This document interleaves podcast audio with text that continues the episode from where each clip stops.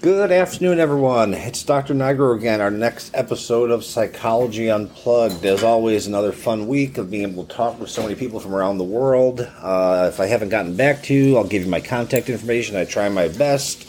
Uh, but doing two, sometimes three neuropsych evals a day um, gets a little tough, but I uh, really enjoy all the positive interactions. So I thought last week's episode was pretty interesting with uh, Vivian James Rigney uh, and his experience on climbing the seven highest peaks uh, on the different continents. Um, you know, this whole concept of vulnerability, which is something I think uh, we all struggle with to some degree. It's really, you know, being able to confront our our raw selves, our our, our true, really raw uh, individual personas. So, this episode, uh, I think this is the second time I've done this because I do these off the top of my head. I've actually made some notes. Uh, we're going to talk about automatic thoughts, which is a core component in cognitive behavioral therapy, is identifying automatic thoughts. And uh, people who struggle with like negative self-talk, and, and it's associated with a wide variety of, of clinical issues uh, depression, anxiety, PTSD, uh, eating disorders, OCD, a lot of the mood disorders. Um, they have automatic thoughts that really distort their view of themselves and the world and sometimes other people. And again, that's the whole core concept of personality is my view of myself, my view of other people, my view of the world around me, and therefore the conclusions that I draw as a result of them. Uh, these thoughts are sometimes uh, can be called um, thinking errors or negative automatic thoughts, but they're the key component to really want to focus on is they are irrational because they are not based in any fact. They are fabrications of the mind. Um, and they almost they, they operate from the premise when we we all have these automatic thoughts we operate from the premise that they are true so i made a list of a couple of the most common ones and the first one is discounting that's when you insist that none of your accomplishments they really don't count. Congratulations you graduated from college. Yeah but i didn't go to harvard. You look great in that outfit today. Yeah but i, sh- I still need to lose a, a few pounds. Uh, you, did you did great on that exam honey? No i, sh- I should have got a better grade. So dis- discounting is really just looking from this negative lens and not accepting any type of accolades. It's not not narcissism but any any and the ego is so deflated that any accomplishment is incredibly just just just minimized.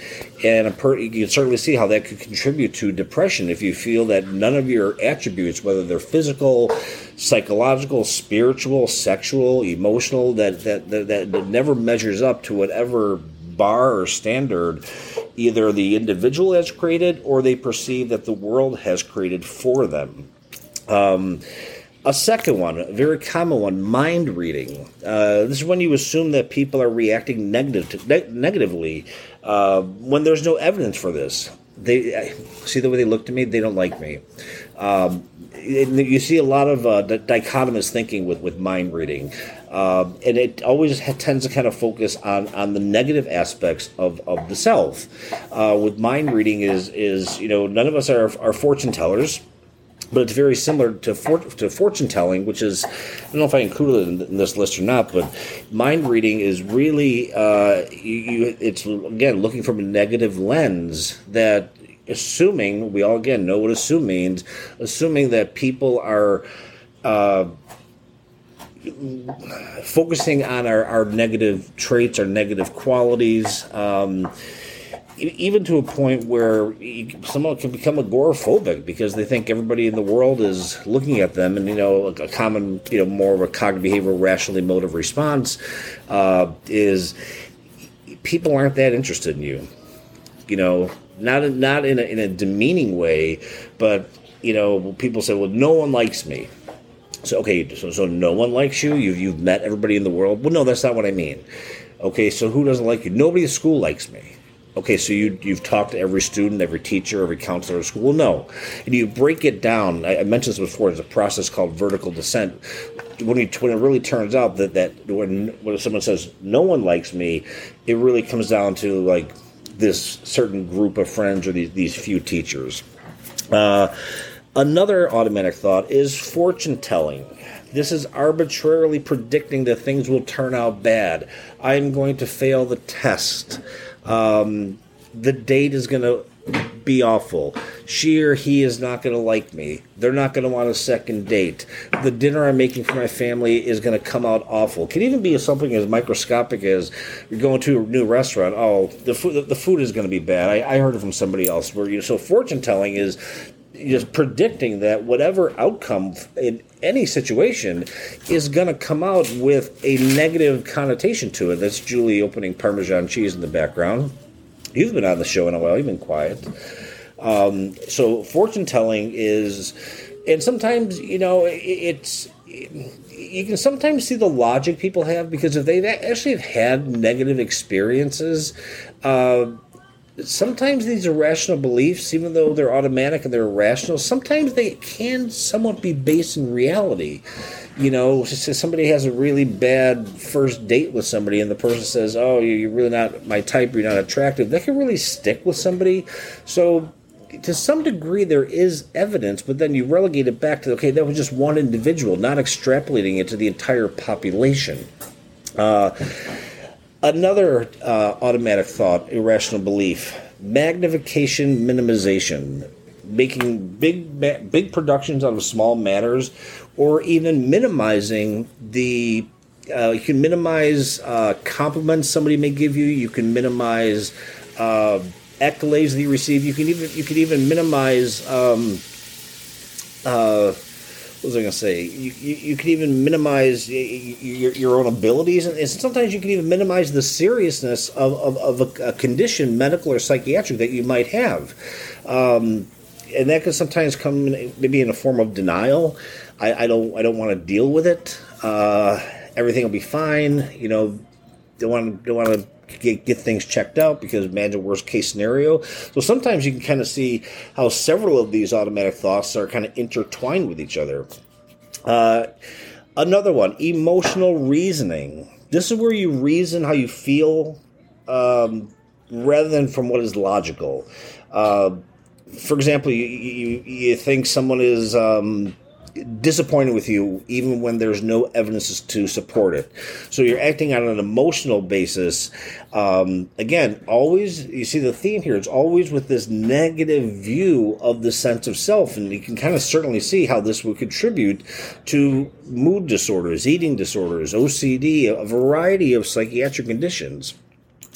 Uh, here's another one should statements. Uh, this is when you kind of criticize yourself or other people uh, of what you should be doing or what others should be doing.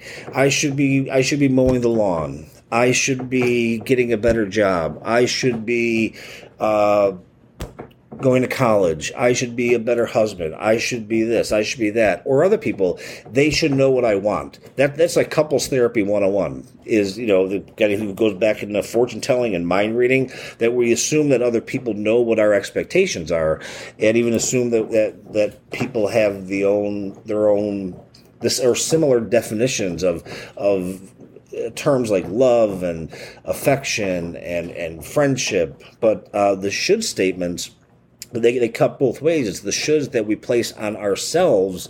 And if I have all these shoulds and, and, I'm, and I'm not doing any of them, you can see how that can certainly relate to a deflated ego, a deflated sense of self, and certainly could contribute to depression.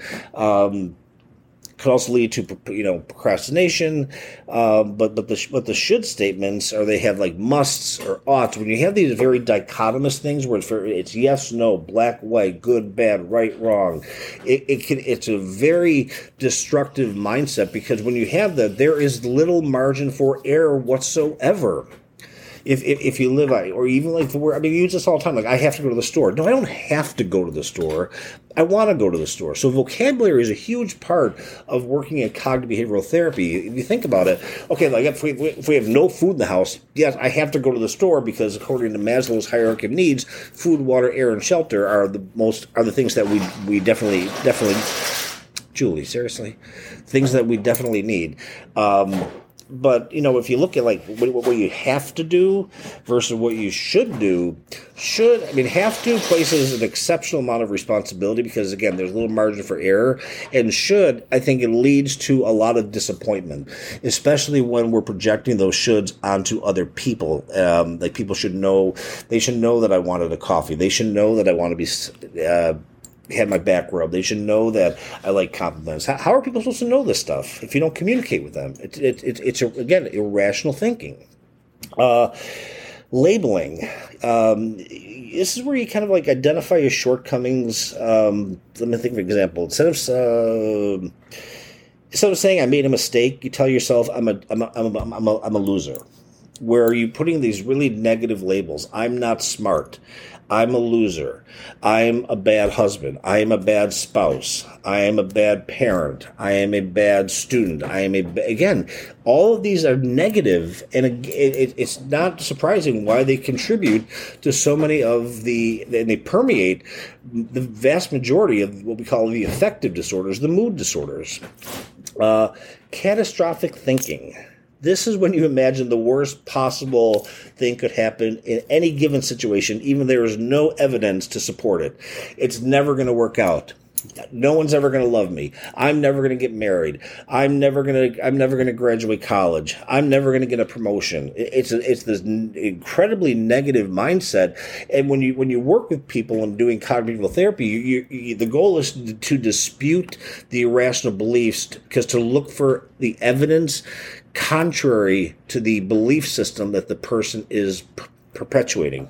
Now, can people do all of these? Yes. Do some do more than others? Sure. But these are kind of really like the core irrational beliefs that that um, again they're all negative. They're all geared towards, uh, I think, maintaining uh, uh, dysfunctional homeostasis, psychological homeostasis, wherein the individual is basically navigating the world, uh, discrediting them uh, any sort of positive attributes, positive connotations, and, and sometimes if you look back at history, and you, you realize a person grew up in an environment where that where there where there was no love, there was no affection, there was no congratulation, there was no good job. So it, again, even though we call them irrational, like I said, sometimes people's experiences have shaped these. You know, John Locke said, you know, he used the word tabula rasa. We're born into the world as blank slates. Um, and you know the world colors itself upon us. And so sometimes those early messages uh, can really stick and, and and and resonate. And you know the, the, you know the law of proximity the closer somebody is to us in relationship the more their words tend to impact or or, or resonate with us and I think it also leads these also these these irrational beliefs and automatic thoughts really contribute to a lot of self doubt, a lot of self uh, depreciation. Uh, where you know if we just stick with depression, you, you see these a lot in in the depressive disorders, and and sometimes people, given that they're automatic, you're really trying to slow down the thought process to get people to realize like hold on a second. Let's take a step back. Where did this thought come from? What is perpetuating this? And you break apart the person's logic, and the process is called cognitive restructuring, where you're basically restructuring the dysfunctional automatic thought to something more functional. Like, like for you take discounting.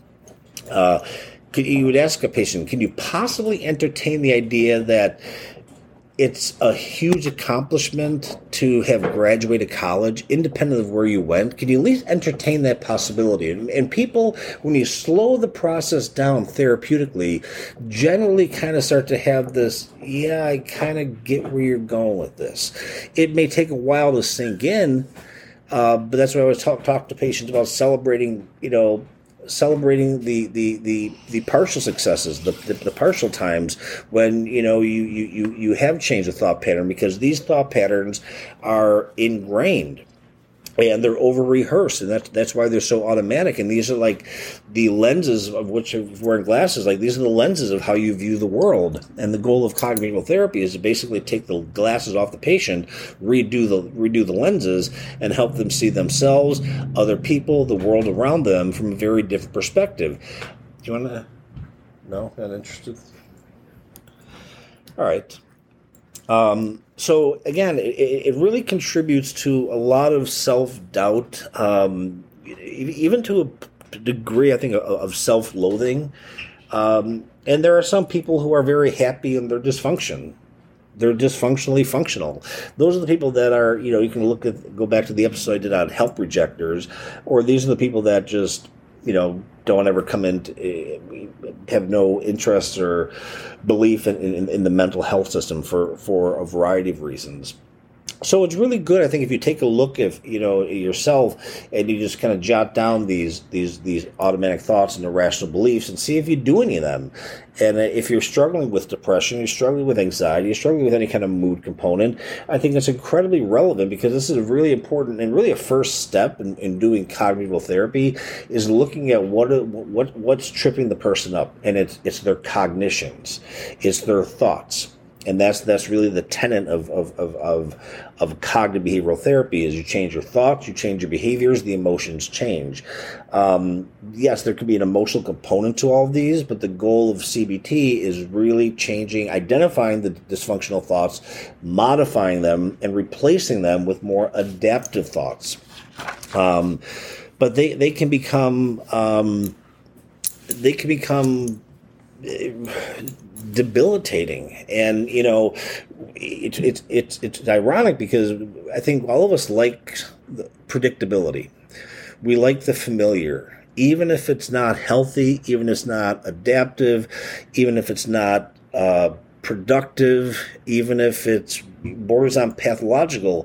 Predictability, I think, is a huge thing that, that helps give people, uh, like I said, we distort reality at night to be able to sleep at night because um, the world's a scary place and things aren't always as pleasant as they may be, and sometimes it's not, it's not, lying, but we just need to be able to to recognize what are the thought patterns and, and what are the thought processes that, that are um, tripping us up.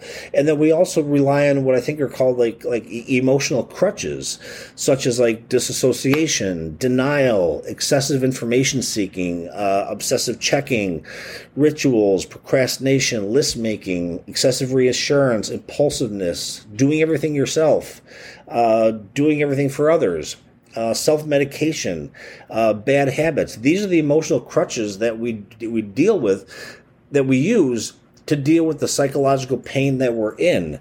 And it, it, it the, the, the, yes, they may be adaptive in the sense that they are helping people to maybe not mute the intensity of what they're dealing with or, or what issues they're, they're having to confront. But at the same time, it's also perpetuating the problems that they're having. So it's really a catch 22. Do you want to give up your emotional crutch? Yeah, you need to and you need to replace it with something like it's like going like to, like to physical therapy. Um, you know, if you if you had knee broke your knee, you're not going to be walking right away. You're going to need to go in small incremental stages and go through physical therapy or occupational therapy and, and, and exercise. And it's going to take a while to recover. Similar with this stuff, the the crutch is is serving a purpose, and you need to f- help a patient figure out what purpose does this crutch serve. And again, because these processes are so automatic, most people do not have the insight, and that's that's the job. If you're doing psychotherapy, of the job of a, a therapist or or doctor to really help the patient identify them because most people are not aware of them. It's easy to recognize you're using like this Socratic dialogue and, and, and helping to dissect the thought the thought patterns and the thought processes, it's really helpful to slow the process down and you really get people to be like, huh, I never really realized that. Uh, some people be like, yeah, I can see myself doing that, but it's really helping to slow the process down because when it's automatic, it's automatic, which means it's, it's, it's right there. It's just how you're navigating the world, how you're thinking, and how you're acting, and you know, and as a result, how you're feeling and, and, and behaving. So I wanted to just do this episode because I think it's a really it's a crucial part of cognitive therapy. It's it's it's a crucial aspect of of um, of the therapeutic process because we are dealing from a CBT perspective with the dysfunctional thoughts, the dis- dysfunctional schemas, the the irrational beliefs. And by irrational, again, it means there is no evidence to support any of these beliefs. They have been constructed by the mind. They have been constructed possibly by experiences that the individual have had. They have a place of origin. Put it that way. They they came from somewhere, but the flip side is they are causing the person to experience continual psychological distress and discord. So, hopefully, this was helpful. Again, I think this was the second episode I did where I actually jotted some notes down so I didn't forget anything. Um, looking forward to a lot of you guys coming out from different parts of the world over the next couple weeks to Massachusetts. It's a hot, sunny, bright day here. I think it's like 90 degrees or something. Um, so, hope everyone is doing well. Uh, feel free to get in contact with me through email at psychologyunplugged at outlook.com. Get a hold of me through Psychology Today. You can contact me directly at 617 750 9411 East Coast Standard Time. Um, until next week, uh, a lot of you guys have asked me, you like the episode on Springsteen and how to do case conceptualization, so maybe I'll get back to that. But you know, I do these these things organically because Julie asks me, I think, every day during the week, will you please think of a topic, please, before Sunday comes? So I actually thought of one earlier. Um, so hope this was enjoyable, hope it was productive. Any, any questions, reach out. Until next time, take care of yourselves, take care of each other. Be well. Bye, guys.